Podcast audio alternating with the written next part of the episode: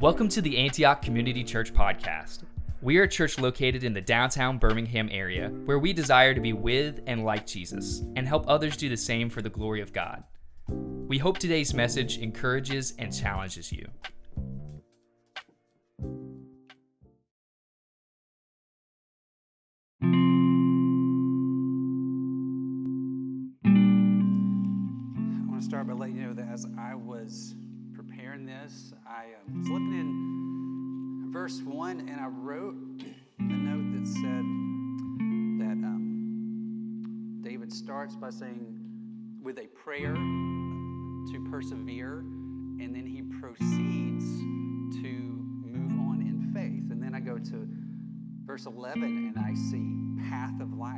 Presence, pleasures forevermore. And I resisted the temptation to start everything, like the entire line, you starting with words that start with P.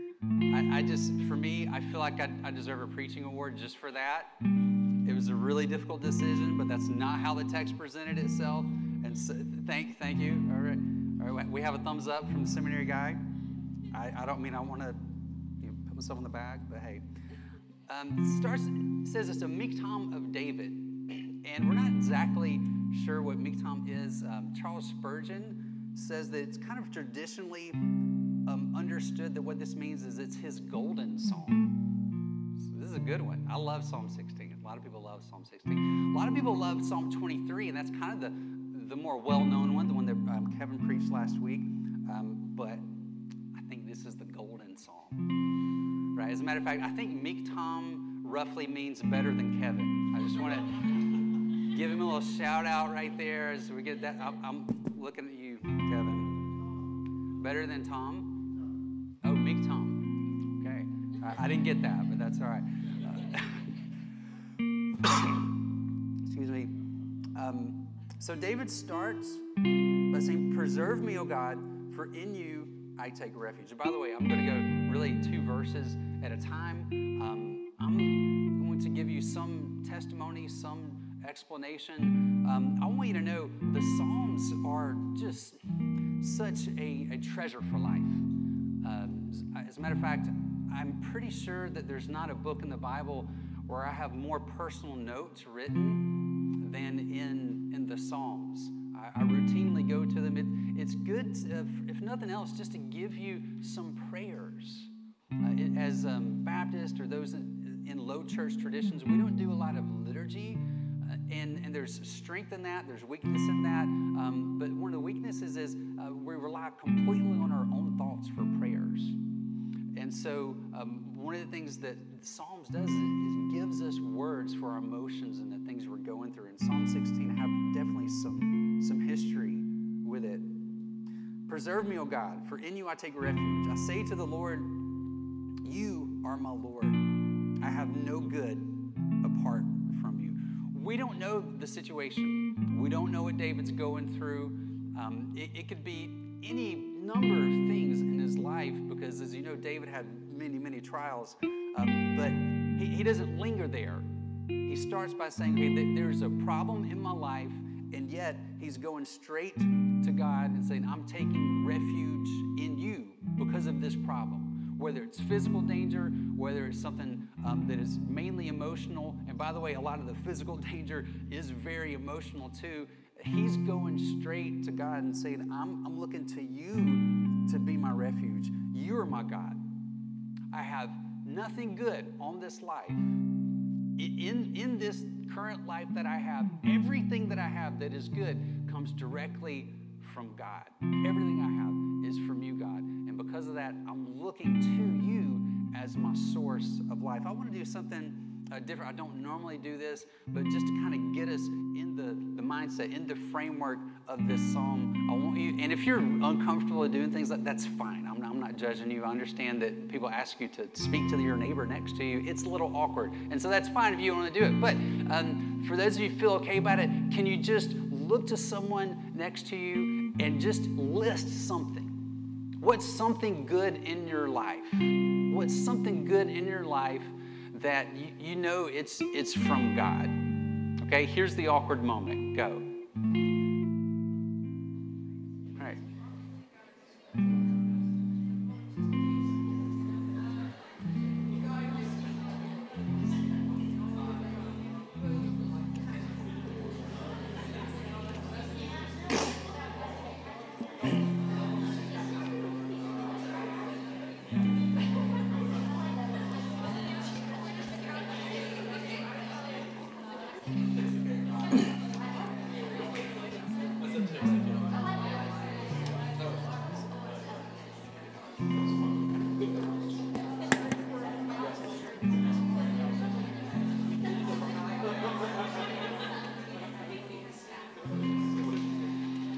Of feels good to list it out, to say, this is something good that I have. And thank God that He's given me this really good thing, like ambulance noise, all right? That's just incredible thing. um, so there is um, a context here. We don't know exactly what's going on with him, but we know that he's taken this moment to, to really give some thanksgiving to God and recognize um, the, the really good things. And he goes from there and says, As for the saints in the land, they are the excellent ones, in whom is all my delight. I was talking with, with Roger before the service, and, and we, he was just saying that this church is filled with some really good people. All right. Um, he might have mentioned Jack's name. I don't know. Um, I may have misunderstood that part of it. But um, isn't it good to be with um, the people of the Lord? Isn't it good? It, it's hard when you're looking for a church because you know that this is a really good thing. You know that fellowship with other people who are also following the Lord, who you click with, this is a gift. This is a gift. Community is something to be valued. And that's what he's talking about right here the saints. Um, that word saint in English has a long history where we basically think of it and we think that that's, oh, the, the really awesome people, the, the great ones who are on you know, this high level that, that I will never reach. And the Bible doesn't speak of it like that. It's the people who follow the Lord. In the New Testament, uh, it, there are words that are translated saint, and it's just Christian. Christians who um, love the Lord, who are sinners saved by grace and he's saying, I delight in this experience. So today, here in this church, we, we, we, delight in community. It's a good thing. It's a good thing. And then he, he goes on to contrast that with people who are not following the Lord. Now remember, the context here is Old Testament Israel. Um, as a nation, they are all given very clear promises, and they're also given very clear commands and consequences for if you are not following Yahweh, if you run after other gods that are not your God, they're not the God. And, and what he's doing right here is he, he's reminding himself that when it comes to, to following the Lord, it's easy in this life to look around and see people uh, making gods out of other things and to think everything's great with them. Uh, sometimes we, we can even, uh, as a matter of fact, in, in Psalm 73, if you go to Psalm 73 in 3 and 4, I'm going to skip around a little bit here. But he says, I was envious of the arrogant when I saw the prosperity of the wicked, for they have no pangs until death. Their bodies are fat and sleek. Context here fat was a good thing, right? It meant you weren't super hungry. All right. 16 and 17. And he, and he goes on to list all these things that seem to be going awesome. He says, But when I thought how to understand this, it seemed to me a wearisome task until I went into the sanctuary of God. Then I discerned their, their end. Then I discerned their end. And then he goes on, verse 25, he says, Whom have I in heaven but you? And there's nothing on earth that I, des- that I desire besides you. My flesh and my heart may fail, but God is the strength of my heart and my portion forever. He's my, my portion forever. And so you'll, um, you'll understand the, the significance of the word portion in just a minute as we get um, further on in the psalm. So those who follow after other gods, their, their sorrows will multiply. All right, I'm going to give a, an example here. We have, sorry about that, a, a dog we love very much. Uh, she's dumb, okay? We, we love our dog. She's a beautiful, um, large um, black lab mix. She's the sweetest dog on earth. She would never hurt anyone on purpose, but she is kind of clumsy. That tail just kind of flops around and it's dangerous, all right? Um, and actually, I say she's dumb. She can be a genius in certain, only in ways I don't want her to be a genius, like getting out of the yard. I, I mean, she has been such a genius in the past. But then there's, there's this other thing that I'm going back and forward with her, and it's been going on for years. For years. She's got this spot on the, the bottom front of her left leg, and she won't leave it alone. She just licks and chews, licks and chews like, like there's bacon on it. I mean, you would think this is the greatest thing on the planet. She just keeps going until it's bloody and open, and then before she's limping around everywhere. And I'm like, I can't believe you did it. This has been a wound that has not been healed for at least three years, y'all. I'm, I'm fighting this constantly every way I can think of. I'm fighting this thing. I, I put, you know, um, you know, gauze underneath and a bandage across. She licks that off, rips it off. I put it put all the way up the leg so that when she like you know licks it downward, it's still going to be you know at least this high and it'll be okay. And she licked it so much, so far that she cut off the circulation of her leg, and then you know, her paws like puffed up and now she's limping around. It's caused another problem. I bought a sleeve off the internet to put on top of it. She rips it off somehow. I bought a sleeve that goes all the way up the leg, over the shoulder, over the head, around the other side. She rips it off. Eh, I did get a donut. Yeah, thank you. I've done that. I, who knows how many things I've tried. And she you know, licks it off Uh, and, and get, rips it off and rips back into it. And then she's limping around again. And, and here's the thing I think that if you could go and interview my dog, in the process of causing herself pain, at least she would probably go, Oh, this is amazing. There's something about this thing that, that feels incredible to her to chew on or lick. It's, it's just that I think she would, she would tell you this is awesome, right? And then if you went to her and talked to her about the pain that happens later, she would probably simply go, Oh, I hate that I have this leg, this leg pain. And if you, you said, Well, yeah, but I mean the chewing, what? She would not connect the licking and the consequence, right? do I feel like I'm like really emotionally invested in it? Yes. All right. Right. And just so you know, right now I've shifted to taste.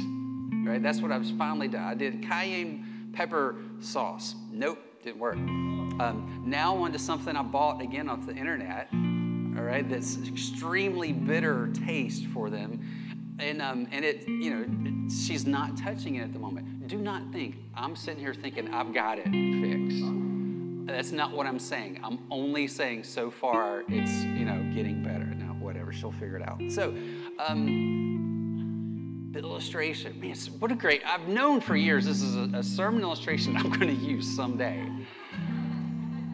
All right?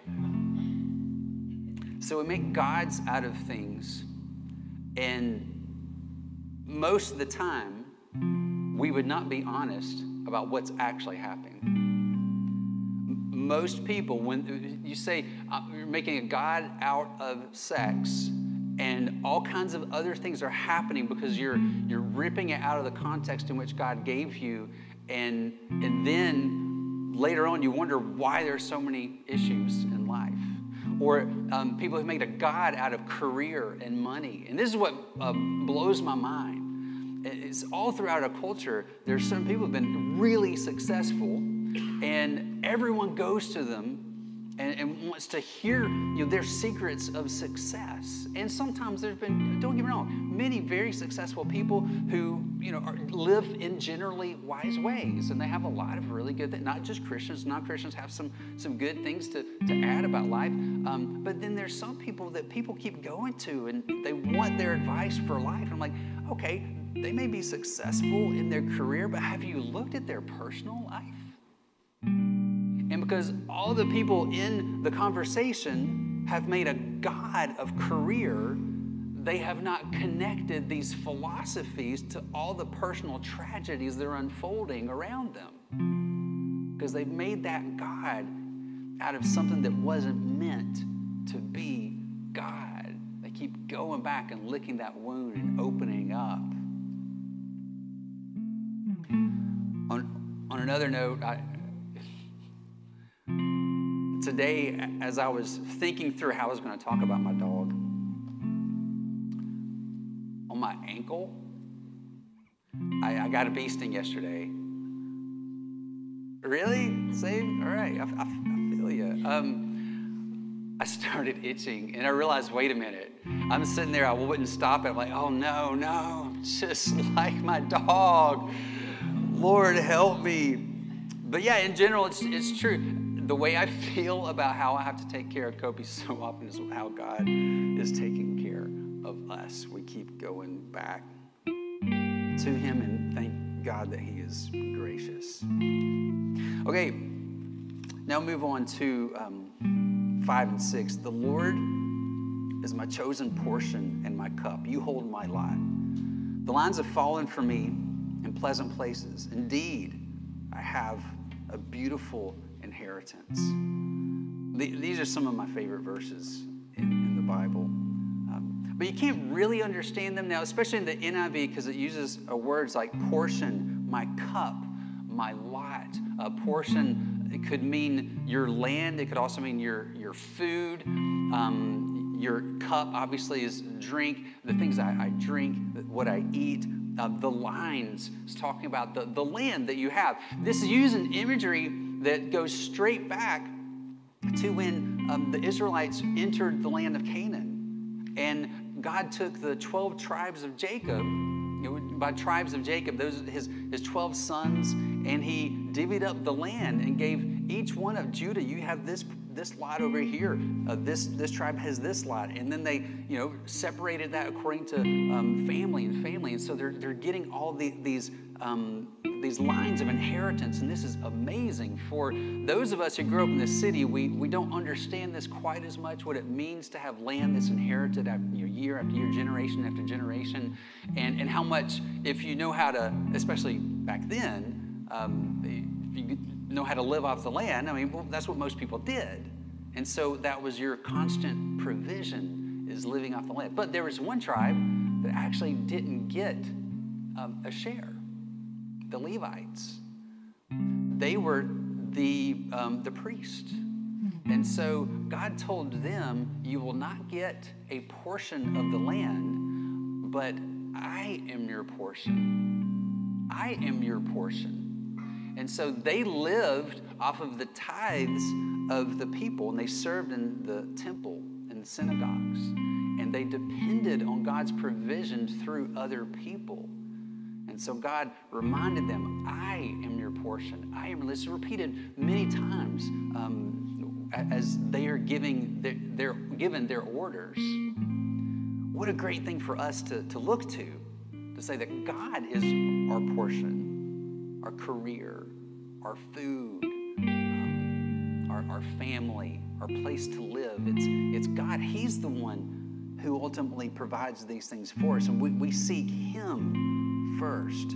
Some of this relates to simply being content with where we are in life. In Philippians 4 11, it says, Not that I'm speaking of being in need, for I've learned whatever in whatever situation I am to be content. I know how to be brought low. I know how to abound in any and every circumstance. I've learned the secret of facing plenty and hunger, abundance and need. I can do all things through Him who gives me strength. There's a, a contentment with life when we can say, God is our portion. We, we, we trust in Him. Another passage that is relevant here's a, uh, Matthew 6 33. Seek first the kingdom of God and His righteousness, and all these things will be added to you as well.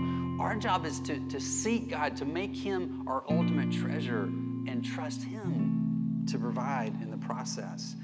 And and I will never, ever be able to, to think of these two verses without thinking of, of a time where we were in, in, great need. I'm not going to go through the, the whole story. I, I already punished my children with that this morning.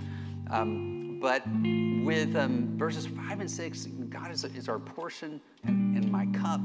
In 2011, we were in the support raising process, and a very long story short, um, our situation meant that we had to go from having a full time job, um, end of 2010, full time job, benefits, um, to switching to a, a, different organization. And January 1st, 2011, I still had a job, I just didn't have any money.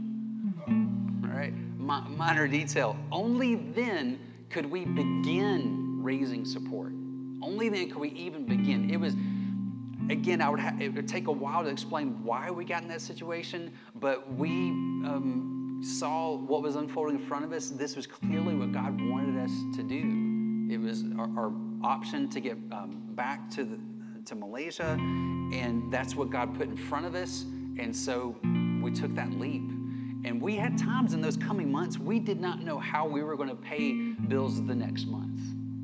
Um, yes, times I'm like, what the heck did I just do? And God would always do something to keep us going always do something. And eventually we got to a point where, where that wasn't the issue of you know, paying bills, but boy, we were a long way to be able to have enough to get back to Malaysia. And we go, God, why? Why is it taking so long? Why, why is there a delay? And so I remember there was um, a, a week where I talked to Jen and I said, okay, I've got this. It was during the summer 2012, tons of opportunities to support Raise in the fall. I mean, a lot of great opportunities. And so um, I told Jen, I said, look, this is, this is kind of frustrating.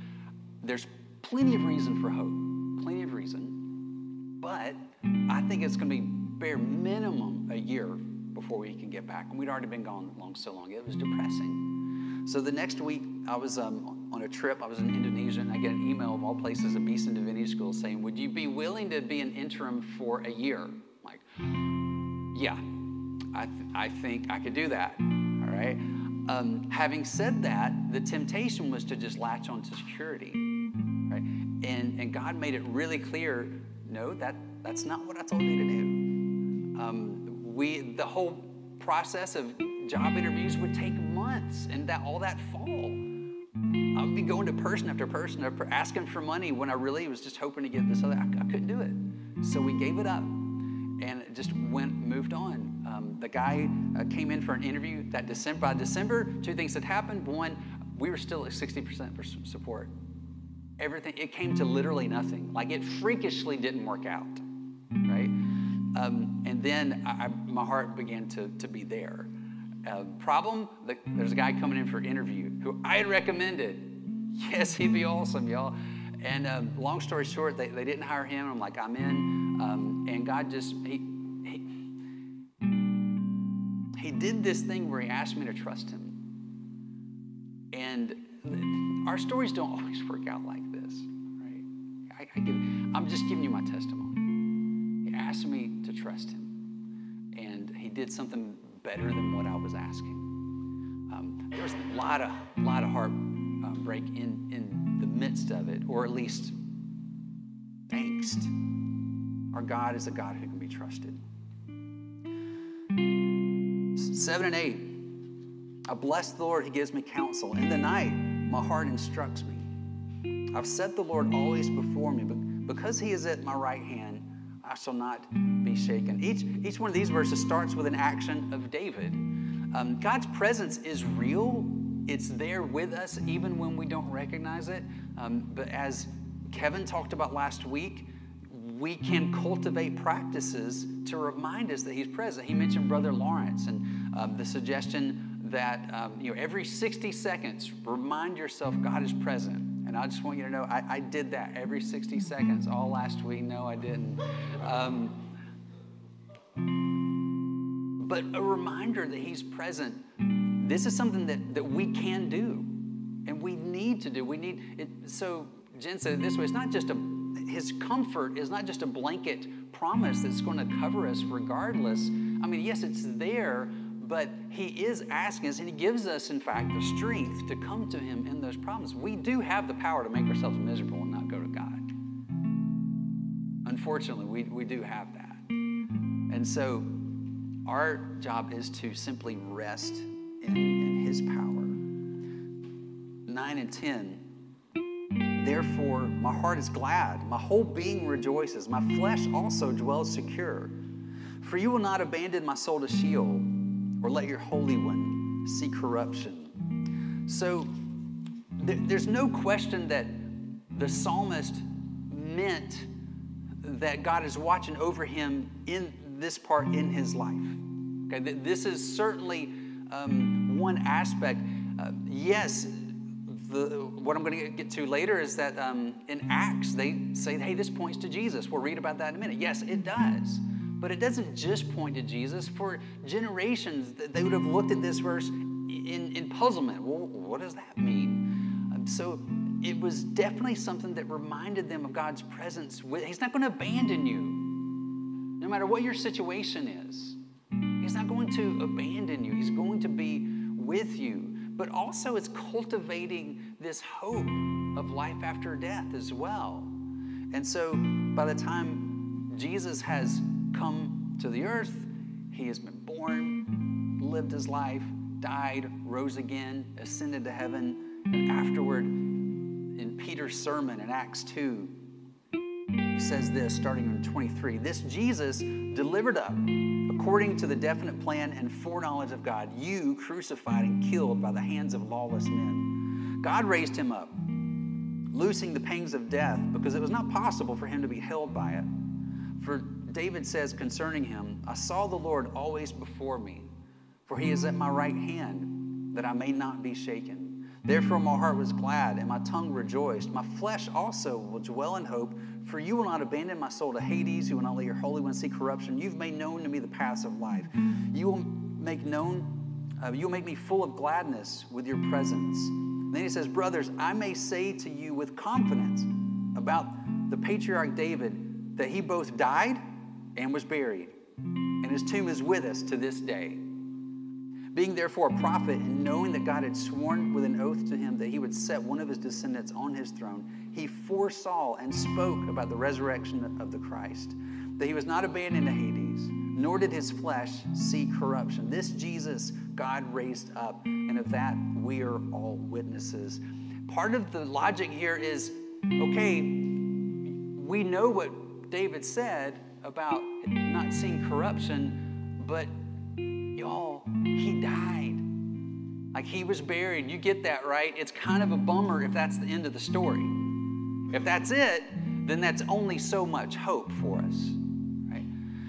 But Jesus died, and was resurrected to new life, and we have the promise by grace through faith in Jesus of that same exact thing. Of the same thing. So that's the promise that in Jesus, this psalm is fulfilled. And it's by grace through faith in Him that we have eternal life. Excuse me. It's this kind of faith that helps us to, to live for Him daily in the mundane things of life. Not everyone's called to something that um, others are going to want to read about, and that doesn't matter. We have joy through that. There, there are other people who've been called to do things that are fairly dramatic, and they also get their, their same inspiration from this. Uh, a couple of my favorite are Nate Saint and Jim Elliot, who uh, died in the 1950s. They're missionaries called out to go, they want to go and reach the Waodani tribe, and really no one had had much um, contact with them. And they went there, and every, the thing is, people thought of this as what a tragedy bright young people went to the, these random people in the middle of Ecuador and they tried to befriend them and they got speared to death. Wow, what a tragedy. But it's not the end of the story. Yes, Nate Saint, Jim Elliot died. Um, his son Steve Saint wound up going back into the tribe with Rachel, with um, his um, aunt Rachel Saint, to the people that killed their loved ones, and they were able to reach them for Christ. Steve Saint grew up with the man who killed his father because that person had become a follower of Christ. Uh, they used to come to America, well, used to come to America and, and do tours, and they, they would share uh, this incredible testimony of what God did. And so there's a couple things that were, a couple quotes from both of them that are really, the, the more well known one is, is Jim Elliot. He is no fool who gives up what he can't keep to gain that which he can't lose. He is no fool who gives up what he can't keep to gain that which he can't lose. He saw uh, the, the, eternal in, in this life. And so Nate Saint his lesser known quote, one we have in the Global Center Beeson, says this I would rather die now than live a life of oblivious ease in so sick a world. I would rather die now than live a life of oblivious ease in so sick a world. I don't know what God's will is for you now and, in the future, but I do know that if we choose God's path, in this last um, section, you make known to me the path. Isn't it good that He makes it known to you? He makes it known to you the path of life. In your presence, there's fullness of joy. At your right hand are pleasures forevermore. Your right hand are pleasures forevermore. Eternal life is not just the next life, it starts here. It's quality of life, of following the Lord. And it doesn't look like people necessarily think the awesome ideal life looks like. He, he makes known the actual path of life, and there's joy through it. It's not easy, but there's joy through it. And the things that He has for us here do carry on for eternity.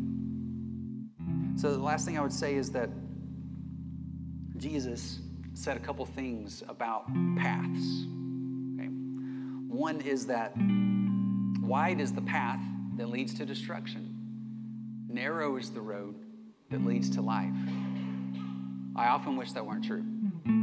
Jesus said it. I can't take it away.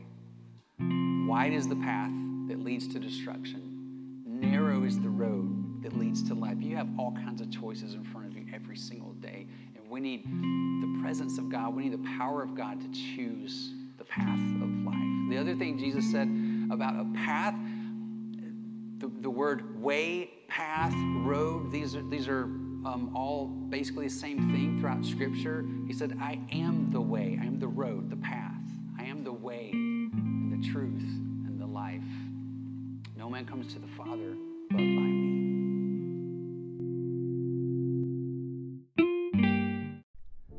We are so glad you joined us today.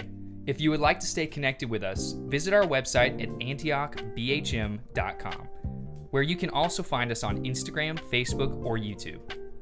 If you have any questions about today's message, or would like to speak with someone about what was shared today, please email us at info at antiochbhm.com. Go in peace.